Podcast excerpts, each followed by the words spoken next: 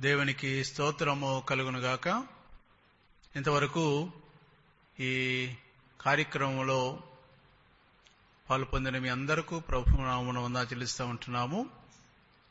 పాటలలో మీరు పాల్పొంది ఉంటున్నారు. ఇంతవరకు నలుగురు దైవజనులు చక్కని వర్తమానం అందించుంటున్నారు. ఈ దినము ప్రపంచవ్యాప్తంగా యేసు ప్రభు మన మానవాళి కోసం మరణించిన దినముగా జ్ఞాపకం చేసుకుంటా ఉన్నాం. దీనిని శుభ శుక్రవారం అంటా ఉన్నారు. కానీ నిజానికి యేసు ప్రభు మూడు దినాలు సమాధిలో ఉండి తర్వాత ఆదివారంన విజయోత్సాహముతో సమాధి నుండి తిరిగి లేచి ఉంటున్నాడు.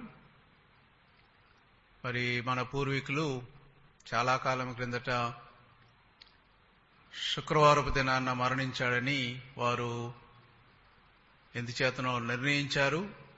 కానీ నిజానికి లెక్కలు వేసుకుంటే ఆయన శుక్రవారం కాదు దానికి ముందు రోజునే చనిపోయి ఉండాలని మనము తలంచగలము. ఎందుకంటే ఆయన రెండు సందర్భాలలో ఒకసారి నేను యోనావలే మూడు రాత్రి పగళ్ళు నేను సముద్ర యోనా ఎలాగైతే సముద్ర గర్భంలో గడిపింటున్నాడో నేను సమాధిలో ఉంటాను అని ఆయన మాట సెలవిచ్చుంటున్నాడు.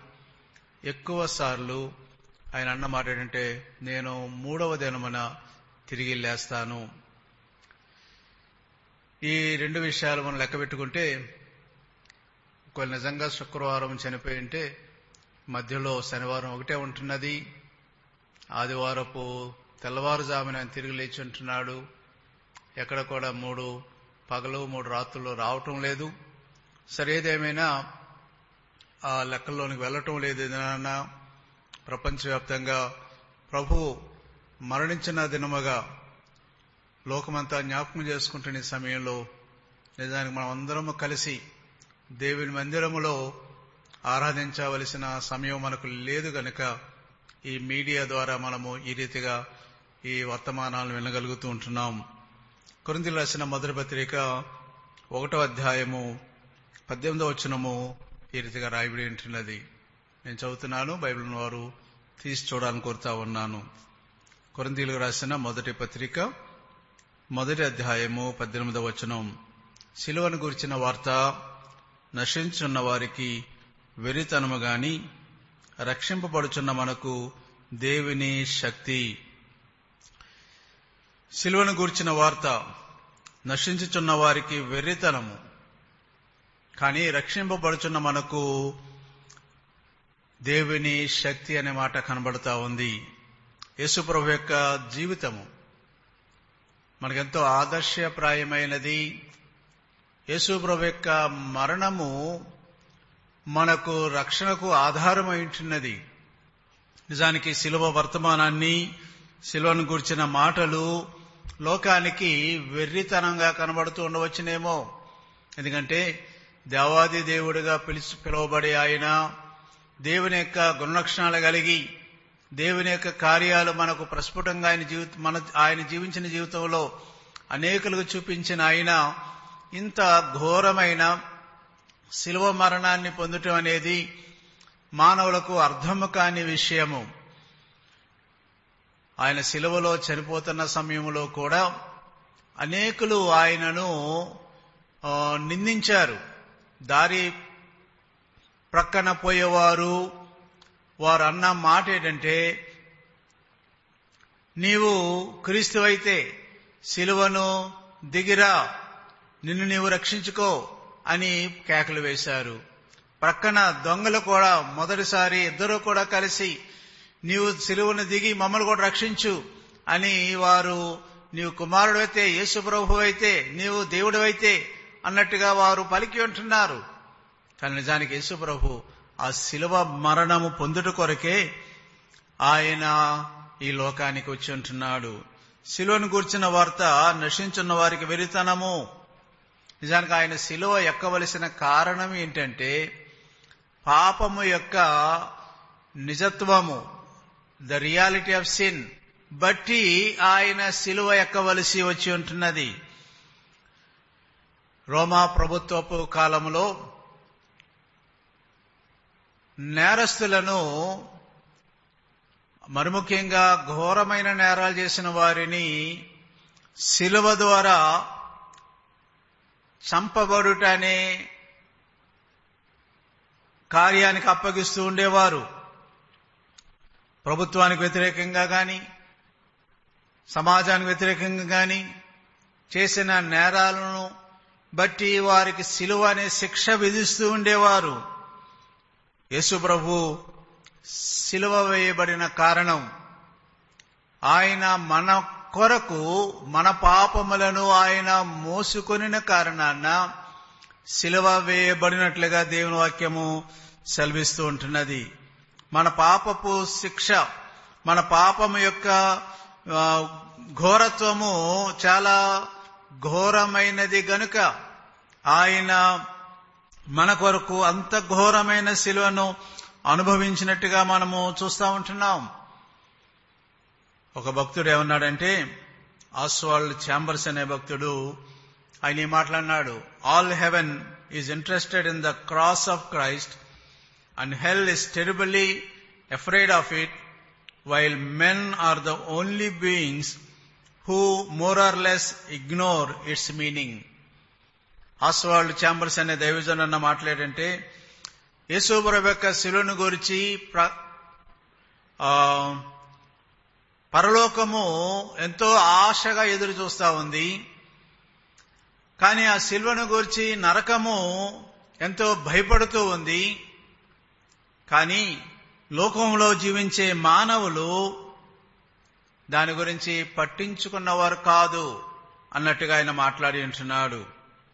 పాపం యొక్క భయంకరత్వాన్ని బట్టియే యశుబ్రవ యొక్క శిలువ మరణమంత ఘోరముగా ఆయన అనుభవించవలసి వచ్చి ఉంటున్నది.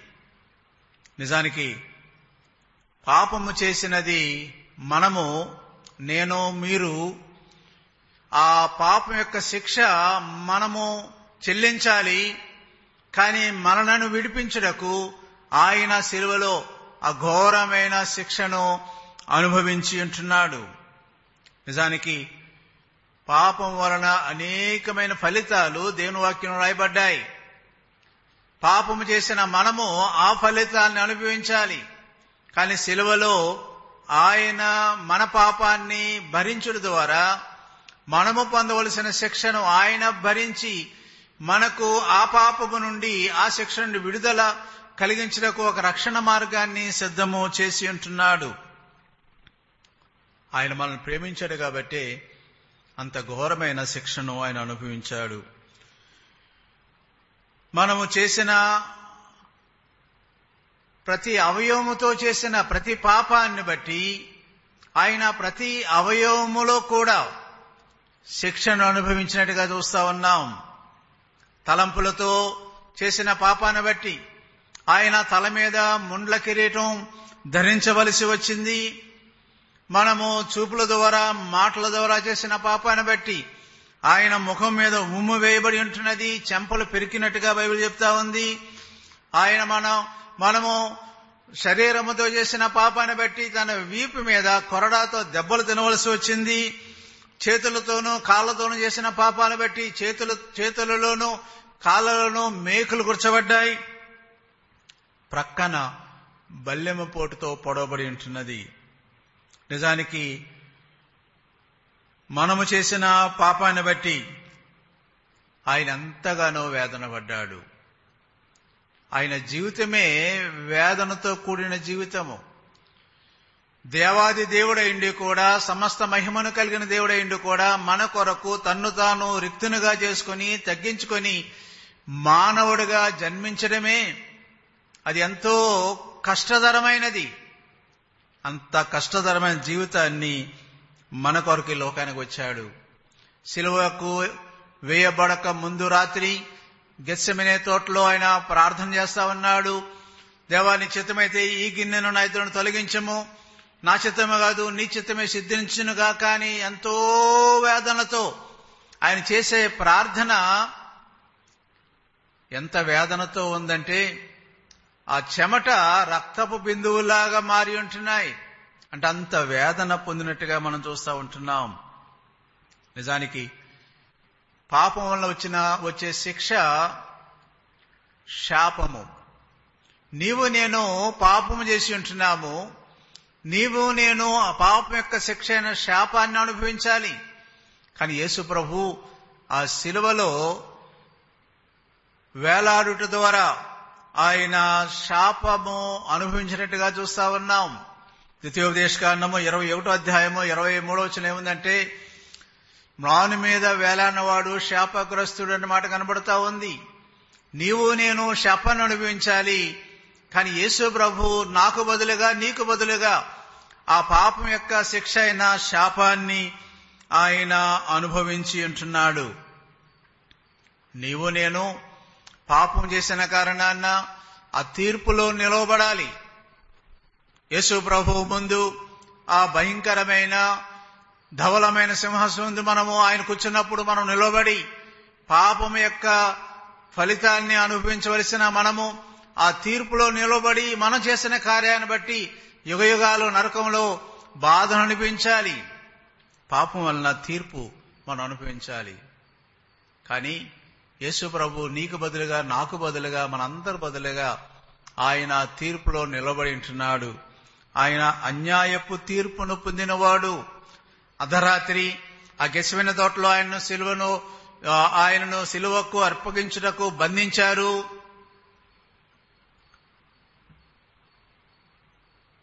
ఆరు గంటల వ్యవధిలో ఉజ్జాయింపుగా ఆరు కోట్లకు ఆయన తిప్పారు.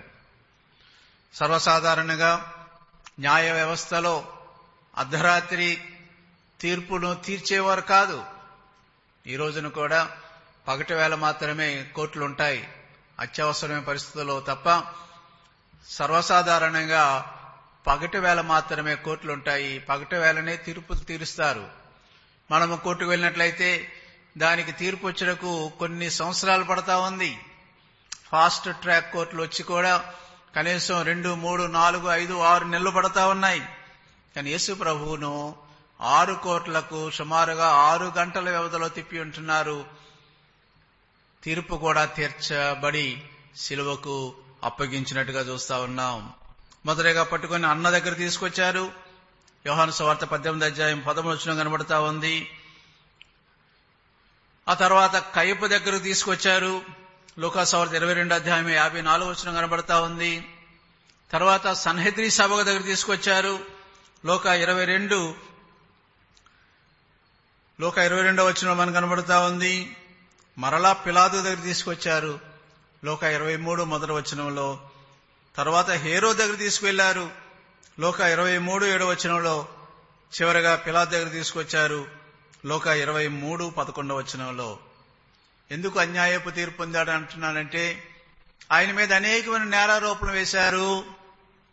తీర్పు తీర్చే ఆ గవర్నర్ గారు పిలాతు ఆయన విషయంలో విన్న ఆ నేరారోపణలు విన్న ఆ సాక్ష్యాలు విని చివరికి ఏమైనా తీర్పు తీరుస్తారంటే ఈయన నీతిమంతుడు ఈయన ఎందు నాకు ఏ దోషము కనబడలేదని తీర్పు తీర్చి ఉంటున్నాడు కానీ నీకు బదులుగా నాకు బదులుగా ఆయన మౌనంగా గురువుకు ఎలాగైతే వదకు తీసుకెళ్ళబడతా ఉందో ఆ రీతిగా మనకు బదులుగా ఆయన తీర్పు తీర్చబడినట్లుగా మనం చూస్తూ ఉంటున్నాం. మూడవది మనము పాపం చేశాము మనము అవమానం పొందాలి. కానీ యేసు ప్రభు మన కొరకు ఆ అవమానాన్ని భరించుంటున్నాడు. పాపం చేసిన వారు అవమానం పొందుతారని సామెతల గంధము పద్నాలుగు అధ్యాయం ముప్పై నాలుగో వచ్చిన మనకు కనబడతా ఉంది. ఆయన చాలా ఘోరంగా అవమానం పొందినట్టుగా చూస్తా ఉన్నాం ఒక నేరస్తుల వలె అర్ధరాత్రి పట్టుకున్నారు. నేరస్తుల వలె ఆయన అనేకమైన కోర్టులు తిప్పారు. ఆయనను నువ్వు రాజు కదా అని అవమానకరంగా ముండ్ల కిరీటాన్ని పెట్టి ఉంటున్నారు. నీవు ప్రవక్తవు కదా అని కళ్ళు కందలు కప్పి నిన్ను ఎవడు ముఖం మీద గుద్దాడో చెప్పమని ఆయనను అవమానపరిచారు. దారి ప్రక్కన పోయేవారు కూడా చాలా అవమానంగా ఆయనతో మాట్లాడుతూ ఉన్నారు. పాపం చేసింది నేను పాపం చేసింది మనము కానీ మనం పొందవలసిన అవమానాన్ని ఆయన పొందుతూ ఉన్నాడు. నాలుగవదిగా పాపం చేసిన వాడు పాపానికి దాసుడు అనే మాట బైబిల్లో సెలవిస్తా ఉంది. మనము పాప బంధకాల్లో దాసులుగా జీవిస్తా ఉన్నాం అందుకనే ఆయన ఈ లోకములో జన్మించిన జననమే దాసుడిగా పుట్టాడనే మాట కనబడతా ఉంటున్నది. పాపం వల్ల మనము యుగయుగాలు నరకములో బాధను అనుభవించాలి. కానీ యేసు ప్రభు ఆ శిలువలో వేలాడుతున్న ఆ మూడు నాలుగు గంటల్లో ఆయన నేను దప్పిగొనుచున్నాను అనే మాట శిలులో పలికిన మాట దేన్ని గుర్తు చేస్తా ఉందంటే నరకములో బాధను అనుభవిస్తూ ఆ ధనవంతుడు కేకబెట్టాడు. నేను దప్పికొనుచున్నాను నా దప్పికను తీర్చుటకు లాజరును పంపమంటాడు. నరక యాతనలో ఆయన బాధను అనుభవిస్తూ మన కొరకు ఆ నరక యాతనలో పొందు పొందుచున్న బాధను ఆ రీతిగా వ్యక్తపరిచాడు. నేను దప్పికొనుచు ఉన్నాను. నరక యాతన అనుభవించాడు. అందుకనే ఆయన పడుతున్న వేదన నరకయాతన ప్రకృతి కూడా చూడలేక మూడు గంటలు ఆ సృష్టి అంతయు కూడా కళ్ళు మూసుకున్నట్టుగా చిమ్మ చీకటి అయి ఉంటున్నది. చాలా మంది ఏమనొచ్చుంటే ఇది సూర్యగ్రహణము అనొచ్చునేమో సర్వసాధారణంగా సూర్యగ్రహణం కొద్ది నిమిషాలు మాత్రమే ఉంటుంది. ఆ కొద్ది నిమిషాలలో సూర్యుడు మొత్తం నలుపవుతాడు. మరలా ఆ భూమి యొక్క కక్షను బట్టి మరలా సూర్యుడు ప్రకాశించడం నెమ్మదిగా మొదలు పెడతాడు. అది ఒక నిమిషము రెండు నిమిషాలు మూడు నిమిషాలు ఐదు నిమిషాల కంటే ఎక్కువ ఉండదు. కానీ మూడు గంటలు సూర్యుడు చంద్రుడు కళ్ళు మూసుకున్నాయంటే దేవుని యొక్క ఒక అద్భుతమైన కార్యం అది. సృష్టి అంతయు కూడా ఆయన పొందుతున్న ఆ బాధను చూడలేక కన్నులు మూసుకున్నట్టుగా కనబడతా ఉంటున్నది. పాపం చేసింది మనం కానీ పాపం యొక్క శిక్షను ఆయన భరించాడు. ఎందుకంటే మనలను ప్రేమించిన కారణాన్నే. నిన్ను నన్ను ప్రేమించిన కారణాన్ని. నీవు నేను నరకానికి వెళ్ళకుండా పర నరకము నుండి తప్పించబడాలన్న ఉద్దేశంతో ఆయన శిలువను భరించినట్టుగా మనం చూస్తూ ఉంటున్నాం. నీవు నేను ఆ శిలువ మరణం ద్వారా దేవుని యొక్క స్థానాన్ని పొందాలన్న ఉద్దేశముతో దేవుని దగ్గర జీవించాలన్న ఉద్దేశంతో మరణించాడు. ఆయన మరణించడం ద్వారా మరణం పొందే మనకు జీవాన్ని ఆయన జీవాన్ని మనకిస్తా ఉంటున్నాడు.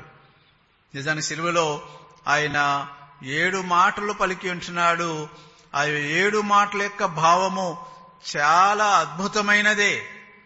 ఆయన మొదటి మాట లుకాసవార్త ఇరవై మూడో అధ్యాయము ముప్పై నాలుగో వచనంలో ఆయన అన్న మాట ఏంటంటే లోకాసవార్త ఇరవై మూడు ముప్పై నాలుగో వచనం తండ్రి వీరేమి చేయుచున్నారో వీరు వెరుగరు గనుక వీరిని క్షమించమని చెప్పాను.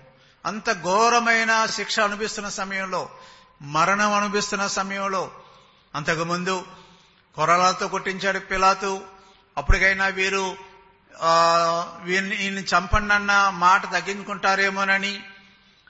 ఆయన వీపంతయు కూడా చెట్ల చే- చాలుగా పొలంలో దున్నినప్పుడు ఎలాగైతే చాలు చాలుగా ఉంటాయో అలాగా ఆయన వీపంతయు కూడా కొరడా దెబ్బలతో మాంసం కూడా బయటకు వచ్చింది అయినా సరే వారు ఈయన సిలువ వేయము సిలువ అని కేకలు పెట్టారు.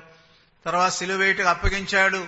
బరువైన శిలువను ఎరుసలం వీధుల్లో దాన్ని ఎత్తుకుంటూ మోసుకుంటూ వచ్చాడు.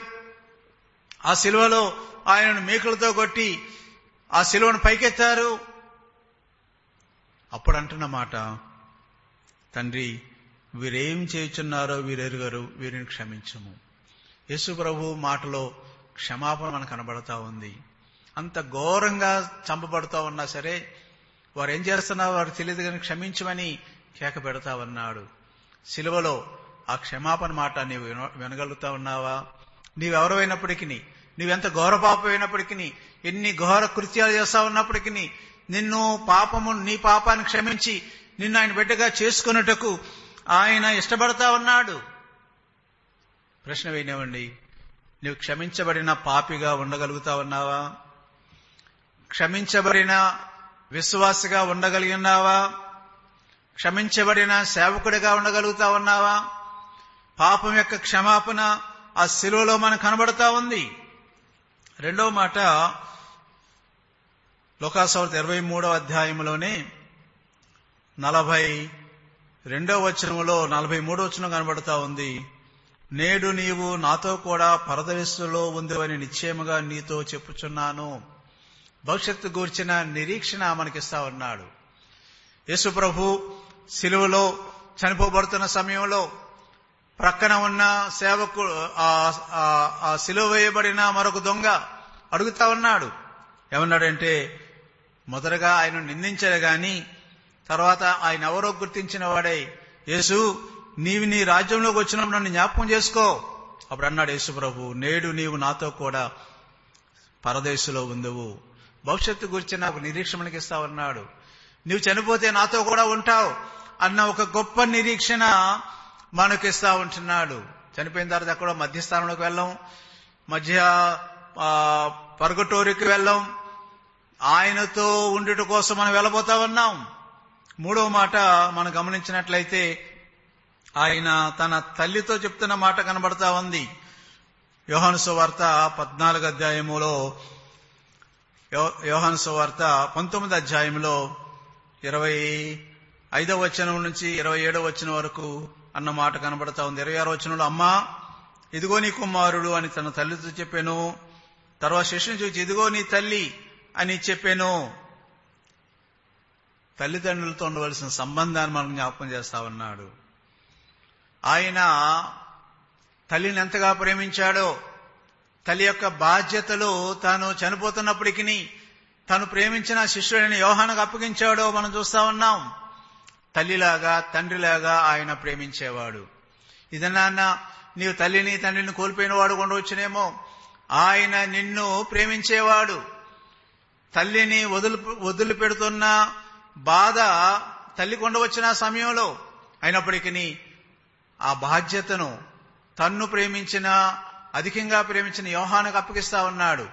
యేసు ప్రభు నిన్ను ఈ దినాన్ని ప్రేమిస్తా ఉన్నాడు. నీవు ఎవరైనప్పటికీ తల్లిదండ్రులు కోల్పోయినా భర్తను కోల్పోయినా లేక భార్యను కోల్పోయినా నీకు ఆయన అండగా ఉండే దేవుడు అనే విషయాన్ని గుర్తుపెట్టుకో. నాలుగవ మాట మతేశ్వ వార్త ఇరవై ఏడవ అధ్యాయంలో మనము చదువుతూ ఉంటాము. మతేశ్వ వార్త ఇరవై ఏడవ అధ్యాయము నలభై ఆరో వచనంలో ఆయన అన్న మాట ఏంటంటే ఏలి ఏలి లామా సబక్తాని అని బిగ్గరగా కేకవేశాను ఆ మాటకు నా దేవా నా దేవా నన్నెందుకు చెయ్యి విడిచితివని అర్థము. ఏలి ఏలి లామా సబక్తాని మొదటి మాటలో తండ్రి అన్నాడు. కానీ నాలుగో మాట వచ్చేటప్పటికి నా దేవా నా దేవా మన స్థానాన్ని ఆయన తీసుకొనిన కారణాన్న తండ్రితో ఉన్న సంబంధము తెగిపోయి ఇప్పుడు నా దేవా నా దేవా అని కేకబెడతా ఉన్నాడు. నీ స్థానాన్ని నా స్థానాన్ని ఆయన భరించిన కారణాన్న ఇదనాన్న మనకు బదులుగా ఆయన కేకబెడతా ఉన్నాడు. ఆయన విమోచన ఈ మాటలో మనకు కనబడతా ఉంది. ఆయన బలహీనమైన కారణాన్న ఈ మాట చెప్పటం లేదు. ఆయన ఏదో ఊహించుకుని మాట చెప్పటం లేదు. మనకు బదులుగా ఆయన ఈ మాట సెలవిస్తా ఉంటున్నాడు. ఐదవ మాట నేను దప్పిగొనుచున్నాను అని యోహాను సవార్త పంతొమ్మిది అధ్యాయము ఇరవై ఎనిమిదో వచ్చిన మనకు కనబడతా ఉంటున్నది. నాకు బదులుగా నీకు బదులుగా ఆయన నరకములో అనుభవించిన శ్రమ ఈ మాటలో మనకు అర్థమవుతా ఉంది. ఆరో వచనంలో యోహాను సవార్త పంతొమ్మిది అధ్యాయంలోనే ఇరవై ఎనిమిదో వచనము నుండి ముప్పై వచనం వరకు మనం చదివినట్లయితే ఆయన అన్నాడు సమాప్తమాయను అని ఆయన కేక పెట్టినట్టుగా మనకు ఇక్కడ కనబడతా ఉంటున్నది. సమాప్త మాయను. ముప్పై వచ్చిన మాట కనబడతా ఉంది. పాపం విషయమై రక్షణ కార్యం విషయమై చేయవలసిన ప్రతి కార్యాన్ని నేను పూర్తి చేశాను అని ఆయన చెప్తా ఉంటున్నాడు. చివరి మాట లోకాస్వార్త ఇరవై మూడవ అధ్యాయంలో నలభై ఆరో వచనంలో ఆయన చెప్తున్న చివరి మాట ఏంటంటే గొప్ప శబ్దంతో కేకవేసి తండ్రి నీ చేతికి నా ఆత్మను అప్పగించుకొనుచున్నాను. మరలా ఈ మాటను బట్టి మనకు అర్థమయ్యేది ఏంటంటే మధ్యలో తండ్రితో ఉన్న సంబంధం తెగిపోయింది. నా దేవా అని కేకబెట్టాడు. చివరి మాటకు వచ్చేటప్పటికి సమాప్తమైనని చెప్పాడు. మరలా తండ్రితో సంబంధం కలిగిన కారణాన తండ్రి అని కేకబెడతా ఉన్నాడు. గొప్ప శబ్దముతో నిజానికి ఇప్పటికే అనేక గంటలు ఆయన శ్రమ పడుతూ ఉన్నాడు. మంచినీళ్ళు కూడా తాగుటకు ఆయనకు అవకాశం లేదు. ఎటువంటి ఆహారం లేదు. చాలా నీరసపడిపోయి ఉండవచ్చునేమో. సిలువలో అన్ని గంటలు ఆయన వేలాడుతూ ఉన్నాడు. రక్తపు రక్తాన్ని అనేకమైన ఆయన శరీరం రక్తమంతా ఇంచుమించుగా కార్చి ఉంటున్నాడు. అయినప్పటికీ గొప్ప శబ్దంతో కేక పెడతా ఉన్నాడు. ఆయన ఏదో అలసిపోయి మరణించలేదు. ఇక్కడ ఆయన దైవత్వం కూడా చూస్తా ఉన్నాం. నా ఆత్మను నీ చేతికి అప్పగిస్తా ఉన్నాను. మరణం అనేది మనకు ఎప్పుడు వస్తామని తెలియదు. ఏ క్షణం చనిపోతామని తెలియదు. కానీ ఆయన తన ప్రాణాన్ని తండ్రి చేతిలో పెడతా ఉన్నాడు. నా ప్రాణాన్ని నేను తీసుకొనుటకు తిరిగి తీసుకొనుటకు నా అధికారం ఉందన్నాడు. ఏ క్షణాన మరణించారైనా తను నిర్ణయించుకున్నాడు. తను దేవుడు అని ఇక్కడ మరొకసారి మనకు అర్థమవుతా ఉంది. ఈరోజు యేసు ప్రభు మరణాన్ని గురించి నేను అనుకుంటా ఉన్నావు? ఆయన మరణము నీ కోసమే. ఆయన ఏదో చేతకానివాడుగా మరణించాడు అనుకోవడం పొరపాటు. బదులుగా ఆయన మరణించాడు. ఆయన మరణాన్ని నీవు ఈరో ఈరోజు ఆలోచన చేసి నీకు బదులుగా మరణించిన యేసు ప్రభువును నీ రక్షకుడు అంగీకరిస్తావా? ఈ సమయంలో ఆయనను రక్షకుడు అంగీకరించినట్లయితే నీకు ఆ నిత్య జీవము దేవుడు సిద్ధపరిచాడు. అందుకని అన్నాడు నన్ను అంగీకరించిన వాడు నిత్య జీవము కలిగిన వాడని మాట సెలవిచ్చాడు. నా మాట విని నన్ను పంపిన వారిని విశ్వాసం ఉంచేవాడు నిత్య జీవము గలవాడు వాడు తీర్పులోనికి రాక మరణంలో నుండి జీవములోనికి దాటి ఉన్నాడని గొప్ప వాగ్దానం చేసి ఉంటున్నాడు. యేసుప్రభు మరణాన్ని జ్ఞాపకం చేసుకుంటుంది నాన్న. నీకోసం మరణించాడని జ్ఞాపకం చేసుకుని ఆయన బిడ్డగా మార్చబడతావా? కళ్ళు మూసుకుందాం. చిన్న ప్రార్థన మనం చేసుకుందాం. మహోన్నతమైన మా పరలోక తండ్రి పరిశుద్ధమైన దేవ ఈ శుభ శుక్రవారపు దినాన్న ప్రపంచవ్యాప్తంగా నీవు మరణించావని జ్ఞాపకం చేసుకుంటున్న సమయంలో నిజమే తండ్రి ఏ దినాన్న చనిపోయావు మాకు అనవసరం గాని నీవు మా కోసం చనిపోయావు నా కోసం చనిపోయావు లోకంలో ప్రతి వారి కోసం మరణించావు ప్రతి వారి పాపంను నీవు భరించి మాకు విడుదల కలుగుటకు నీ రక్షణ కార్యాన్ని మీరు సిద్ధం చేశారు. కాబట్టి మీకు వంద చెల్లిస్తూ ఉంటున్నాం. ఈ వర్తమానం విన్న ప్రతి ఒక్కరిని మీరు పే- పేరు పేరున జ్ఞాపకం చేసుకోనండి. ఇంతవరకు మేము అంగీకరించకపోతే ఈ సమయంలోనే మేము వారు మీ దగ్గరకు వచ్చి మీ బిడ్డగా మార్చబడే కృప దయచేయండి. ఇంతకుముందు అంగీకరించిన వారు ఉన్నట్లయితే మా నామకార్థ జీవితాన్ని మా వేషధారణ జీవితాన్ని ప్రక్కన పెట్టి మీరు మా కొరకు ఎంత అయితే శ్రమపడి మీరు లోకంలో జీవించారో అదే రీతిగా మేము కూడా మీ కొరకు జీవించటకు తగిన సమర్పణ మాకు అనుగ్రహించమని ఏసు నామమున అడుగుచున్నాము తండ్రి. ఆమెన్. మన తండ్రి అయిన దేవుని ప్రేమ ప్రభు అయిన యేసుక్రీస్తు వారి కృప పరిశుద్ధాత్మిక అన్వన సహవాసము మనందరితో సదాకాలము తోడై నడిపించనుగాక. ఆమెన్. ప్రియ వాళ్ళారా ఈ కార్యక్రమాన్ని ఈ రీతిగా ఈ మీడియా ద్వారా వీక్షించినందుకు వందా చెల్లిస్తూ ఉంటున్నాము. మీ అందరికీ ప్రభు అయిన యేసుక్రీస్తు యొక్క కృప తోడైండి నడిపించినగాక ఆమెను.